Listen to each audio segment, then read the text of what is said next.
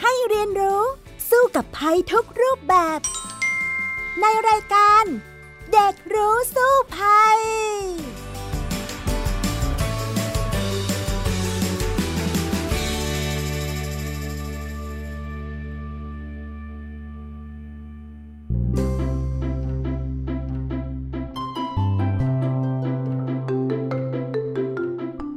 สวัสดีค่ะคุณผู้ฟังคะต้อนรับคุณผู้ฟังเข้าสู่รายการเด็กรู้สู้ภัยนะคะ วันนี้พี่ดารินกำเนิดรัฐก็มากับน้องจัสมินดาราวันแฟร์เฮิร์สนั่นเอง สวัสดีค่ะจัสมิน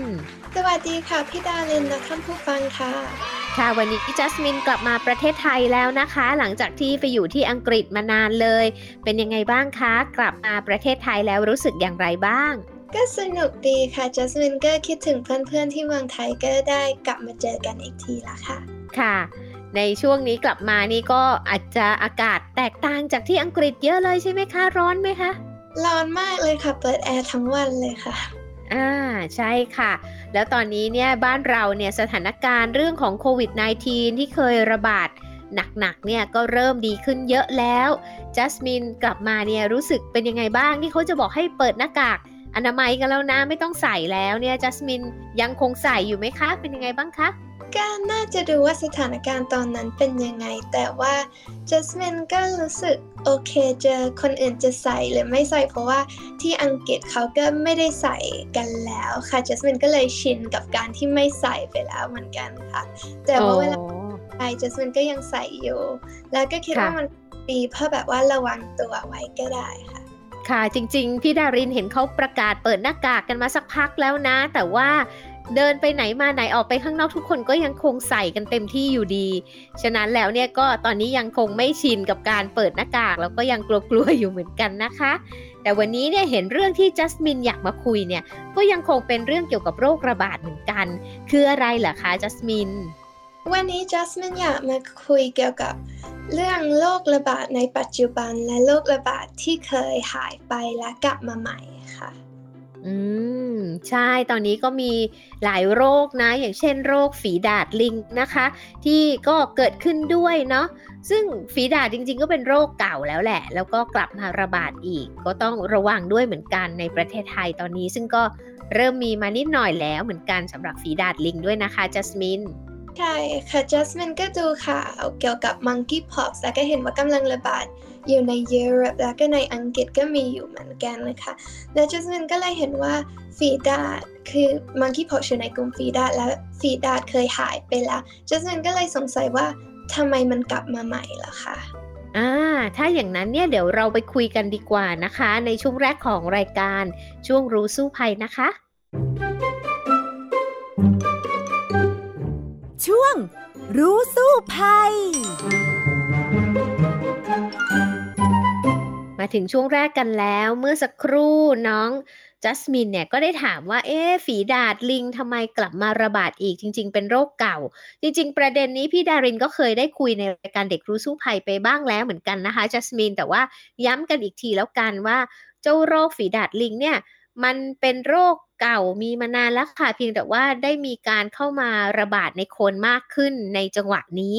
แล้วก็ในบ้านเราที่เคยเกิดโรคระบาด ในอดีตนั่นเนี่ยเขาเรียกว่าฝีดาดเฉยๆนะคะ หรือว่าไข้ทรพิษ ตัวนี้เนี่ยก็เป็นโรคเก่าโบราณที่มีแต่ว่าสาบสูญไปจากบ้านเราไปแล้วล่ะ ฝีดาดลิงมันคล้ายๆ แต่ว่ามันไม่เหมือนสัทีเดียวมันอาการมันน้อยกว่ากันเยอะเหมือนกัน แต่ไม่ว่าจะเป็นฝีดาดแบบเก่า หรือว่าฝีดาดลิงก็ไม่มีใครอยากเป็นจริงไหม ไม่ว่าโรคระบาดอะไรก็คงไม่มีใครที่อยากจะเป็นหรือว่าติดเชื้อโรคนะคะจัสมิน และโรคระบาดคืออะไร มันต้องเป็นยังไงถึงจะเรียกว่าโรคระบาดได้ล่ะคะอ่า อันนี้ก็คงต้องอธิบายกันนิดนึงนะคะจัสมินสำหรับว่าความหมายคำว่าโรคระบาดเนี่ย จริงๆเนี่ยมันมีคำจำกัดความอยู่ค่อนข้างเยอะทีเดียวนะคะ ซึ่งมันมีศัพท์ภาษาอังกฤษด้วยที่ทางแพทย์เนี่ยเขาจะใช้เรียกอะค่ะ ตั้งแต่คำว่า pandemic นะคะ ซึ่งคำว่า pandemic เนี่ยก็หมายถึงว่าโรคระบาดนั่นเอง แต่จริงๆ แล้วตามที่แพทย์เขาแบ่งระดับของโรคเนี่ยมันจะมีด้วยกัน 4 ระดับค่ะ อย่างแรกเนี่ยชื่อว่า endemic นะคะ หรือว่าโรคประจำถิ่น ซึ่งโควิด -19 เนี่ยตอนนี้กำลังจะกลายเป็นโรคประจำถิ่นไปแล้วคำว่า โรคประจำถิ่นหรือว่า endemic นั้นน่ะ หมายถึงว่าโรคที่เกิดในพื้นที่นั้นเป็นประจำค่ะ อัตราป่วยคงที่คาดการได้ โดยขอบเขตของพื้นที่เนี่ยอาจจะเป็นเมืองประเทศหรือว่าใหญ่กว่านั้น อย่างเช่นในกลุ่มทวีปต่างๆ ก็เป็นได้นะคะ ทีนี้ถ้าหากว่ามันขยับขึ้นมามากขึ้น เป็นอันดับสองเนี่ยเขาเรียกว่าการระบาด หรือภาษาอังกฤษเรียกว่า outbreak outbreak เนี่ยหมายถึงว่ามีผู้ป่วยเพิ่มมากขึ้นและจาก โรคประจำถิ่นนั้นๆ แล้วก็จำนวนผู้ป่วยเนี่ยมากกว่าที่คาดการไว้ หรือในกรณีที่โรคอุบัติใหม่ก็ได้นะ ถ้าโรคอุบัติใหม่เนี่ยถึงแม้จะมีผู้ป่วยแค่คนเดียว อย่างเช่น เคยเกิดโรคระบาดไข้เลือดออกในปี 2562 แต่ว่าเป็นสายพันธุ์ใหม่ ถ้าหากว่ามีการระบาดของไวรัสโคโรนาอย่างที่ผ่านมา ที่เมืองอู่ฮั่นซึ่งเป็นสายพันธุ์ใหม่นั้นเนี่ยเขาเรียกมันว่าโรคระบาด โรคระบาดคำนี้แปลว่า epidemic epidemic ก็คือโรคระบาดที่แพร่กระจายในเชิงภูมิศาสตร์ หรือว่าโรคระบาดที่แผ่ไปในพื้นที่กว้างขึ้น ระบาดเพิ่มขึ้นฉับพลัน แล้วก็มีผู้ติดเชื้อมากกว่าที่คาดไว้ เหมือนกับที่ตอนที่เกิดขึ้นแรก ๆ ของโควิด -19 นั่นเองนะคะ จนในที่สุดค่ะการระบาดนั้นเนี่ยไปถึงระดับสูงสุดอันดับ 4 มันคือการระบาดระดับสูงสุด เรียกกันว่า pandemic ก็คือการระบาดใหญ่เกิดขึ้นทั่วโลกนะคะ กระจายไปทั่วทั้งโลกเลย อย่างเช่นสมัยก่อนนั้นก็เคยเกิดไข้หวัดใหญ่สายพันธุ์ใหม่ หรือว่าล่าสุดก็คือเจ้าตัวโควิด -19 นั่นเอง โชคดีที่ตอนนี้เนี่ยเจ้าโควิด -19 เนี่ยมันก็ลดระดับลงแล้วจาก pandemic นะคะ กำลังจะกลายเป็นโรคประจำถิ่น หรือที่เราเรียกกันว่า endemic ซึ่งนั่นก็หมายความว่าเราก็ต้องอยู่กับเขาใช้ชีวิตอยู่กับเขาไป ป้องกันตัวเองไป ไม่ต้องตกใจเวลาที่จะติดเชื้อโรคนี้แล้วก็ไปรับการรักษา มันก็สามารถจะหายได้ ก็หวังว่ามันจะไม่กลายเป็น pandemic นะสำหรับโควิด -19 ไม่ใช่ว่ากลายพันธุ์จนมันอันตรายมากขึ้นกว่าเดิมนะคะ ถ้าหากว่ามันจะอยู่ในระดับนี้เนี่ย ก็ยังพอที่จะปรับตัวแล้วก็รับมือแล้วก็ใช้ชีวิตอยู่กับโรคประจำถิ่นอย่างนี้ได้ค่ะ ค่ะจัสมินอยากให้พี่ดาเลนเล่าให้ฟังเกี่ยวกับโรคระบาดในอดีตที่สำคัญค่ะ ว่าแบบมันเริ่มขึ้นมาได้ยังไงและจบลงไปยังไงล่ะคะก่อนที่จะเล่าถึงเรื่องในอดีตที่เยอะมากเลยว่ามีหลายโรคมากที่เป็นโรคหนักๆเนาะที่ คนไทยเราต้องรับมือมาในอดีตนะคะ พี่ดารินก็อยากจะเล่าให้ฟังถึงโรคระบาดที่เรียกว่าเป็นโรคประจำถิ่นอันตรายณขณะนี้ที่ว่าเราต้องใช้ชีวิตอยู่ร่วมกันกับเขานอกจากโควิด -19 ซะก่อน อย่างโรคแรกเนี่ยมันจะมีอยู่ 4 โรคด้วยกันนะที่เป็นประจำเลย โรคแรกคือโรคไข้หวัดใหญ่ มันก็คล้ายๆกับโควิด -19 ละค่ะ เพียงแต่ว่ามันจะอันตรายน้อยกว่าโควิด -19 เนาะเนื่องจากว่ามัน ไม่ได้ทำให้เสียชีวิตมากนัก แต่ถ้าถามว่าทำให้เสียชีวิตได้ไหม ก็เสียชีวิตได้เนาะซึ่งมันก็เกิดจากการที่ติดเชื้อไวรัสนะคะเช่นเดียวกับโควิด -19 แล้วก็มีการไอจามรดกันฝอยละออง แล้วก็ติดเชื้อก็แบบเดียวกับโควิด -19 ถามว่าสำหรับโรคไข้หวัดใหญ่เนี่ยน้องจัสมินกลัวบ้างไหมว่าเราจะติดในขณะที่เรากลัวโควิด -19 แล้วกลัวไข้หวัดใหญ่บ้างไหมอะคะ ตอนนี้ก็อาจจะไม่ได้ กลัวมาก เพราะคิดว่าคนก็ไม่ได้เป็นเยอะมากค่ะ อืม ที่มันไม่ได้เป็นเยอะมากก็อาจจะเป็นเพราะว่าเราป้องกันตัวเองค่อนข้างเยอะเนาะอย่างเช่น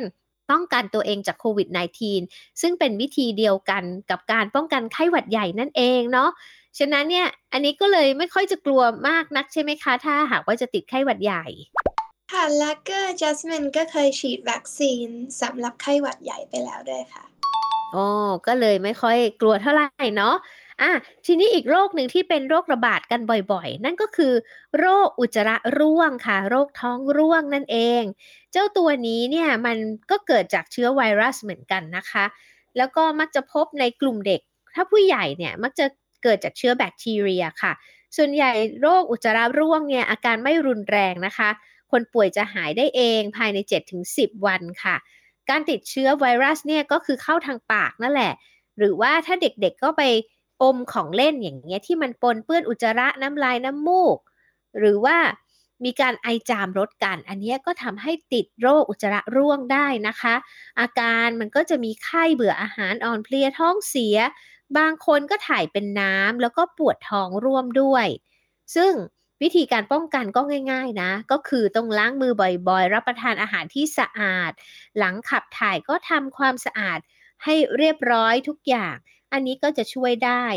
ถามว่าโรคท้องเสียโรคอุจจาระร่วงนี่จัสมินเป็นบ่อยไหมคะอุจจาระร่วงก็คือแบบท้องเสียธรรมดาเหรอคะหรือว่า ก็ท้องเสียธรรมดา แต่ว่าอาจจะไม่ธรรมดามากอาจจะหนักหน่อย มากกว่าท้องเสียเนาะแรงนิดนึงอย่างเงี้ยเป็นบ้างไหม จัสมินเป็นบ้างไหมคะจัสมินก็คงเคยเป็นแต่ไม่ได้เคยเป็นแบบที่เยอะมากจนต้องเข้าโรงพยาบาลค่ะ อืม พี่ดารินนี่เคยเป็นเยอะมากเลย จนเข้าโรงพยาบาลเลยนะ ซึ่งถ้าเป็นไวรัสเนี่ยมันก็จะต้องใช้เวลากับมันเหมือนกันนะกว่าจะหายอย่างเงี้ยค่ะ แต่ทีนี้มีอีกโรคหนึ่งนะที่มักจะเกิดขึ้นกับคนไทยเรานั่นก็คือโรคไข้เลือดออก ซึ่งยุงลายเป็นพาหะนำโรคนะคะ โรคนี้ก็เป็นไวรัสอีกแล้ว แล้วก็มันเกิดจากการที่ว่ายุงลายตัวเมียเนี่ยจะกัดแล้วก็ดูดเลือดของคนที่เป็นโรคไข้เลือดออกมาก่อน มา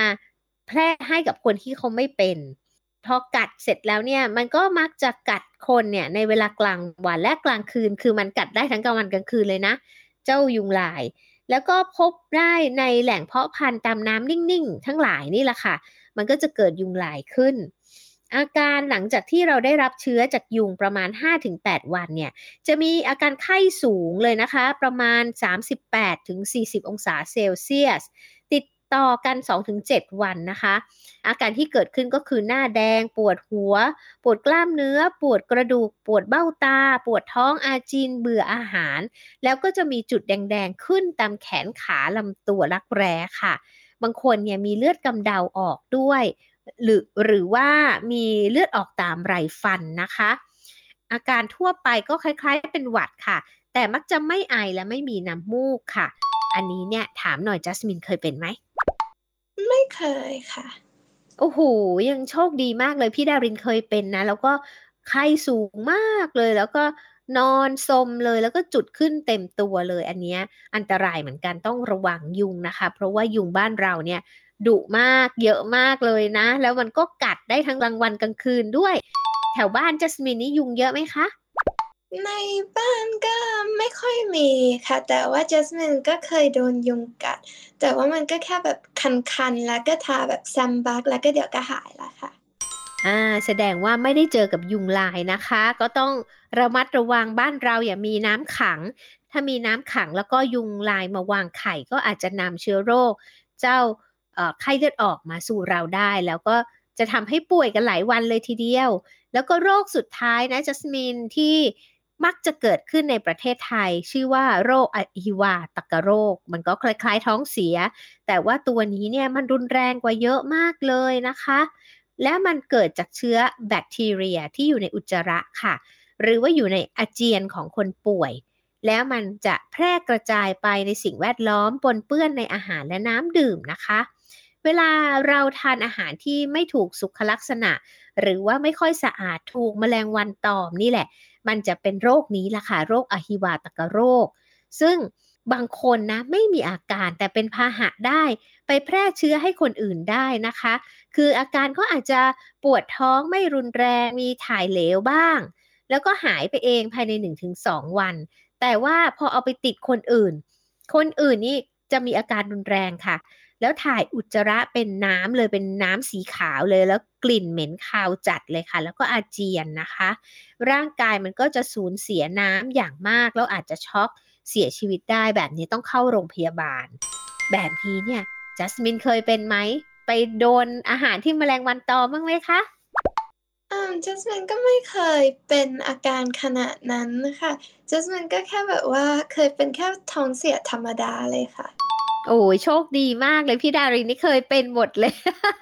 อาฮิวาอย่างเงี้ยก็เคยเป็นนะ เพราะว่าไปรับประทานอาหารที่แมลงวันบังเอิญมาตอม แล้วเราไม่รู้อย่างเงี้ยค่ะ โอ้โห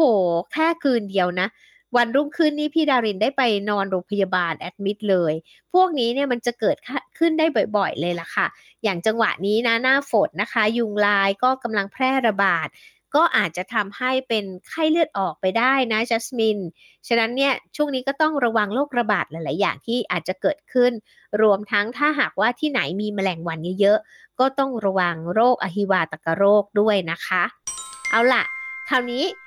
คุยกันมายาวนานมาก ต้องถามจัสมินกลับบ้างว่า แล้วจัสมินพอรู้บ้างไหมว่า โรคระบาดเก่าๆในอดีตน่ะมันมีโรคอะไรกันบ้าง รู้ว่าแต่ก่อนในอังกฤษเคยมี the plague ซึ่งเรียกว่า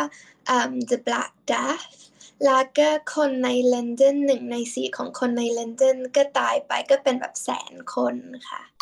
โอ้ถูกต้องเลย ซึ่งโรคนี้น่ะ ภาษาไทยเขาเรียกว่าความตายสีดำเนาะหรือว่า black death เนี่ยนะ มันก็เกิดในบ้านเราด้วยนะ เกิดในประเทศไทยด้วยค่ะ โรคนี้จริง ๆ แล้วในประเทศไทยเขาเรียกกันว่าโรคกาลาโรคคำว่ากาละ ก็แปลว่าดำนั่นแหละ ก็คือโรคสีดำนะ หรือในภาษาไทยโบราณนะเขาจะเรียกว่าโรคหาค่ะคำนี้ไม่ได้พูดคำหยาบนะจัสมินแต่ว่ามันเป็นชื่อจริง ๆ ในสมัยนั้นนะคะ ตอนนั้นเนี่ยที่จัสมินเล่าว่ายุโรปเกิดขึ้นหรือว่าที่ลอนดอนเกิดขึ้นนั้นเนี่ยมันระบาดเนี่ยมันระบาดมาถึงเอเชียด้วย เขาบอกว่าการระบาดเนี่ยมาจากการค้าขายทางสำเภาของจีนนั่นเอง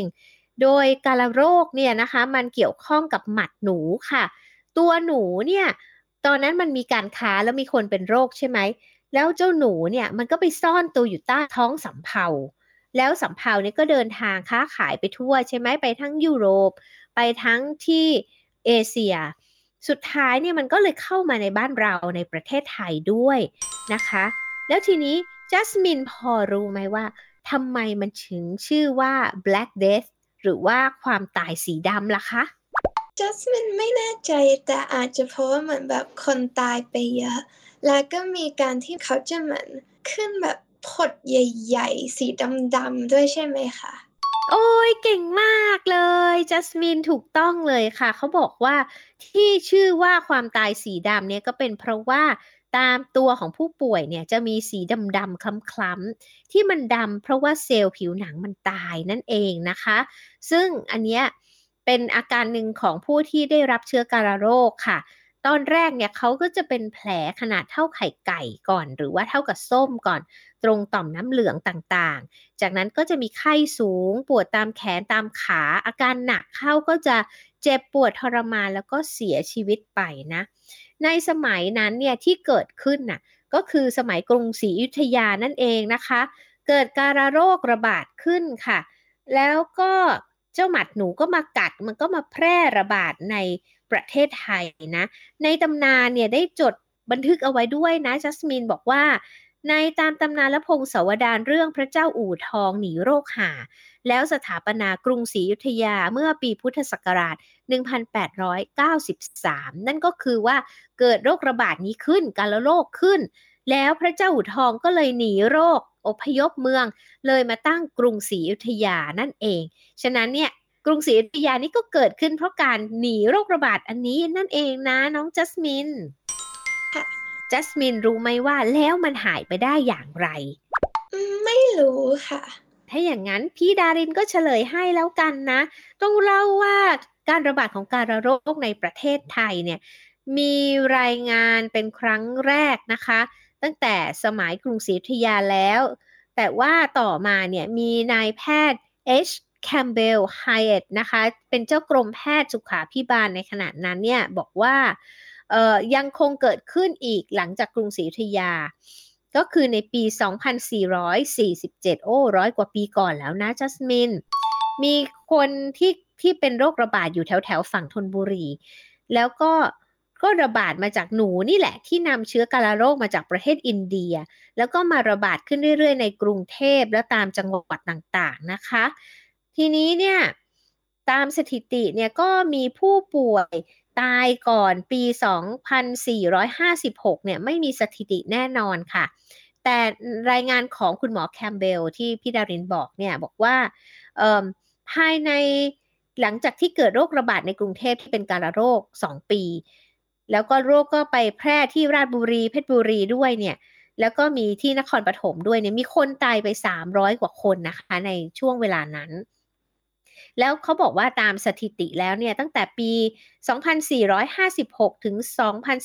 2495 รวม 90 ปีเนี่ยการโรคเนี่ยก็ได้ให้เกิดการระบาดอย่างต่อเนื่องมา แล้วก็มีคนตายเป็นจำนวนมาก แต่ต่อมาค่ะในปี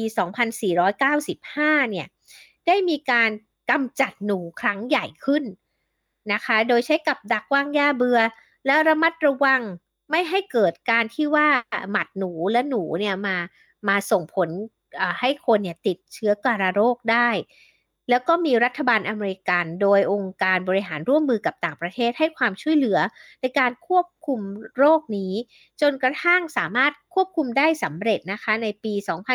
2495 จนปัจจุบันนี้โรคการะโรคก็หายสาบสูญไปจากบ้านเราเลย ก็แปลว่าการที่เรา ควบคุมดูแลรักษาความสะอาดกำจัดหนูไม่ให้มีมากจนเกินไป ก็สามารถควบคุมโรคนี้ได้ แต่ว่าน้องจัสมินกลัวว่ามันจะเกิดขึ้นอีกไหมล่ะคะก็ตอนนี้ก็อาจจะกลัวบ้างค่ะ เพราะว่าก็เห็นแบบโรคฝีดาดก็กลับมาใหม่ได้โรคอื่นๆ ก็อาจจะกลับมาใหม่ได้เหมือนกันค่ะ ใช่ค่ะ แต่ว่าการโรคนี้นะ หรือว่าเจ้าโรคหานี้ที่โบราณเรียกกันเนี่ย มันเกิดจากความสกปรกนั่นเอง อย่างที่พี่ดารินพอจะทราบนะเขาบอกว่าในยุโรปตอนนั้นเนี่ยที่มันเกิดระบาดหนักมากเนี่ยเพราะว่าไม่สะอาดเหมือนกันสกปรกนะการใช้ชีวิตของผู้คนเนี่ยก็แบบอยู่กันอย่างมีที่ให้หนูมันอยู่อะ แล้วก็อยู่ปนเปกันในบ้านอย่างเงี้ยค่ะ หลาย ๆ อย่างเนี่ยมันไม่ได้สะอาดเรียบร้อยเหมือนทุกวันนี้ โรคมาถึงระบาดได้ บ้านเราตอนนี้ก็สะอาดสะอ้านดีซะส่วนใหญ่เนาะก็น่าจะ ไม่มีผลแต่ก็ไม่แน่เหมือนกันนะภาวะโลกร้อนหรือว่าการปรับตัวของเชื้อโรคต่างๆ มันอาจจะทำให้เจ้าหมัดหนูเนี่ยกลับมาระบาดใหม่ได้อีกครั้งหนึ่ง ฉะนั้นเนี่ยสิ่งนี้ก็คงต้องระมัดระวังจริงไหมคะจัสมินเองเนี่ยแถวแถวบ้านมีหนูบ้างไหมอะ กลัวบ้างไหมคะ เท่าที่เห็นก็ไม่ได้มีนะคะ แต่ว่าถ้ามีหนูเข้าบ้านจัสมินก็คงกลัวมากเลยค่ะเพราะจัสมินก็ไม่ค่อยชอบพวกหนู เหมือนกันเลย พี่ดารินก็กลัวหนูมากๆเลยค่ะ ก็เลยพยายามมากที่จะทำความสะอาดบ้าน ไม่ให้มีอาหารไม่ไม่ให้มีอะไรเป็นตัวล่อให้หนูมันเข้ามา ไม่อย่างนั้นเนี่ยโห สงสัยพี่ดารินวิ่งกรีดแน่เลยถ้าเจอหนูตัวจริง ๆ นะจัสมิน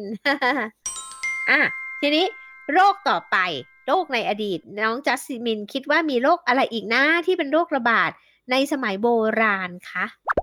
จัสมิน เคยรู้เรื่องโปลิโอค่ะ อ่าโปลิโอก็เป็นอีกโรคหนึ่งแต่ว่ามันยังไม่หนักมากเท่ากับโรคนี้ โรคนี้ชื่อว่าอาฮิวาตะกโรคนั่นเองจัสมินคุ้นๆไหมว่าเมื่อกี้เราคุยกันเรื่องนี้ไปแล้วก็พอคุ้นๆค่ะ อ่า ก็คืออาฮิวาตะกโรคก่อนที่จะเป็นโรคประจำถิ่นในบ้านเรานะเนี่ยมันเคยเป็นโรคระบาดหนัก มากนะคะ แล้วทำให้คนตายหนักมากเลยนะคะ โดยสมัยโบราณเนี่ยเกิดขึ้นโอ้เมื่อหลายร้อยปีมาแล้วนะ ตั้งแต่ปี 2363อะฮิวาตกโรคในสมัยนั้นเนี่ยเขาเรียกว่าโรคลงราก ก็คือมันก็ท้องเสียนั่นแหละแต่ว่าหนักๆ แล้วก็ทำให้คนเสียชีวิตเยอะมากเลย ทั้งในกรุงเทพแล้วก็หัวเมืองใกล้เคียง เขาบอกว่าเสียชีวิตกันไปถึงสามหมื่นกว่าคนเลยนะจัสมินเยอะมาก แล้วต่อมาเนี่ยในปลายรัชกาลที่สามเนี่ย เกิดอหิวาตกโรคขึ้นในกรุงเทพอีกเป็นเวลาประมาณเดือนหนึ่งนะคะ แล้วก็มีคนตายเยอะแยะมากมายหลายพันคนเลยรวมแล้วเนี่ยกว่า 5,000 คน ต่อมาอีกต้นรัชกาลที่ 5 เนี่ย เกิดอีกระบาดอีกครั้งหนึ่งนะคะ เป็นเวลาเดือนกว่าๆเลยมีคนตายไปเกือบ 6,000 กว่าคนเลย แต่ทั้งหมดเนี่ยมันก็ค่อยซาลงได้ ก็ต้องเรียกว่าปัจจุบันนี้โรคอหิวาตกโรคก็ยังคงอยู่ไม่ได้หายไปนะเพียงแต่มันกลายเป็นโรคประจำถิ่นแล้วเราควบคุมได้ ไม่ได้ทำให้เกิดการเสียชีวิตหนักมากอย่างแต่ก่อนแล้ว เพราะว่าการแพทย์สมัยใหม่ก็พัฒนาไป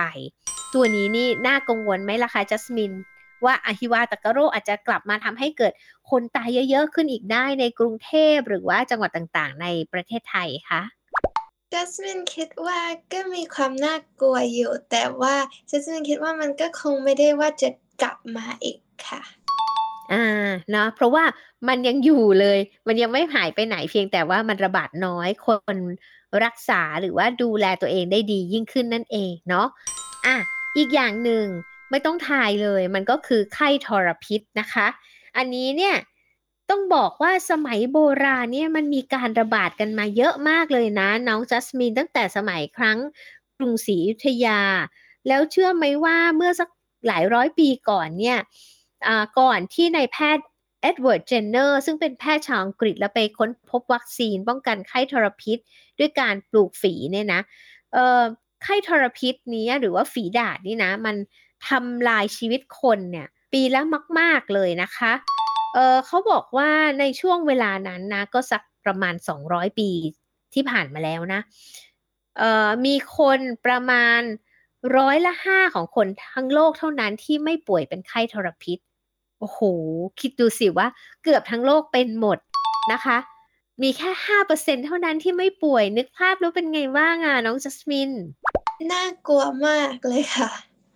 ใช่แล้วสมัยกรุงศรีอยุธยานะ มีบุคคลสำคัญในประเทศไทยเราเนี่ยป่วยเป็นไข้ทรพิษด้วยอย่างเช่น พระมหากษัตริย์ของกรุงศรีอยุธยานะคะ พระบรมราชาที่สี่ก็ประชวรด้วยไข้ทรพิษจนสวรรคตเลย พระนเรศวรมหาราชเอง ก็ทรงประชวรด้วยไข้ทรพิษนะคะ ซึ่งอันนี้เนี่ยก็เป็นเหตุการณ์ที่น่ากลัวมากเลยค่ะ ซึ่ง ก็พบได้ว่าไข้ทรพิษเนี่ยบางคนก็ไม่ตาย บางคนก็หาย แต่บางคนเนี่ยก็ตายเลยนะ แต่ต่อมาเชื่อไหมว่ามันสูญพันธุ์ไปจากบ้านเรา ด้วยการที่เรานั้นมีการฉีดวัคซีน แต่วัคซีนเขาเนี่ยก็จะเป็นวัคซีนที่แบบทำให้เกิดหนองขึ้นนะเหมือนมาฉีดไว้ที่แขนแล้วมันจะเป็นตุ่มหนองขึ้นหนองฝีเนาะมันเขาเรียกว่าปลูกฝีนะคะ ปลูกเสร็จแล้วเนี่ยก็จะทำให้ไม่เป็นไข้ทรพิษนั่นเอง ซึ่ง คนที่นำการปลูกฝีเข้ามาในประเทศไทยเนี่ยชื่อว่าคุณหมอบรัดเล เป็นคุณหมอที่ดังมากเลยในสมัยรัตนโกสินทร์นะคะ ก็คือในยุคสมัยรัชกาลที่สามนี่เองเออต่อเนื่องกับรัชกาลที่สี่เนี่ยหมอบรัดเลเนี่ยไปสั่งพันหนองฝีจากบอสตันมา แล้วมาปลูกครั้งแรกในประเทศไทยนะคะ แล้วก็ต่อมาเนี่ย ในสมัยรัชกาลที่4เนี่ยก็ได้มีการคิดทำพันหนองฝีขึ้นใช้เอง ก็คือเอาเจ้าหนองเนี่ยมาปลูกที่แขนใช่ไหมให้คนติดเป็นหนองงี้ แล้วมันก็จะทำให้เราไม่เป็นฝีดาษแต่ว่าตอนนั้นน่ะคนก็ยังไม่หายจากการเป็นฝีดาษนะก็ยังมีการแพร่ระบาดอยู่ แต่มาจนต่อเนื่องมาจนสมัยรัชกาลที่5นะคะก็เริ่มสั่งสาลงก็มีการควบคุม โรคระบาดนี้มาเรื่อยๆ จนกระทั่งมาปัจจุบัน มันถึงได้หายไปจากประเทศไทย เพราะว่าปลูกกันมากแค่ว่าเด็กทุกคนน่ะ ในสมัยปัจจุบันเนี่ยได้รับการปลูกฝี เพียงแต่ว่าพอมันสูญพันธุ์ไปจากประเทศไทยตอนหลังนี่แหละเมื่อสักประมาณ 20-30 ปีที่แล้วก็ยกเลิกการปลูกฝีไป ฉะนั้นเท่ากับว่าตอนนี้ทุกคนเนี่ยไม่เคยปลูกฝีเหมือนในสมัยอดีตแล้ว แต่สำหรับพี่ดารินเคยปลูกฝีนะจัสมิน เอาละค่ะพูดกันมาเยอะมากเลยจัสมินเดี๋ยวนี้เราไปสู่ช่วงสุดท้ายของรายการกันเลยดีกว่านะคะ ช่วง รู้แล้วรอด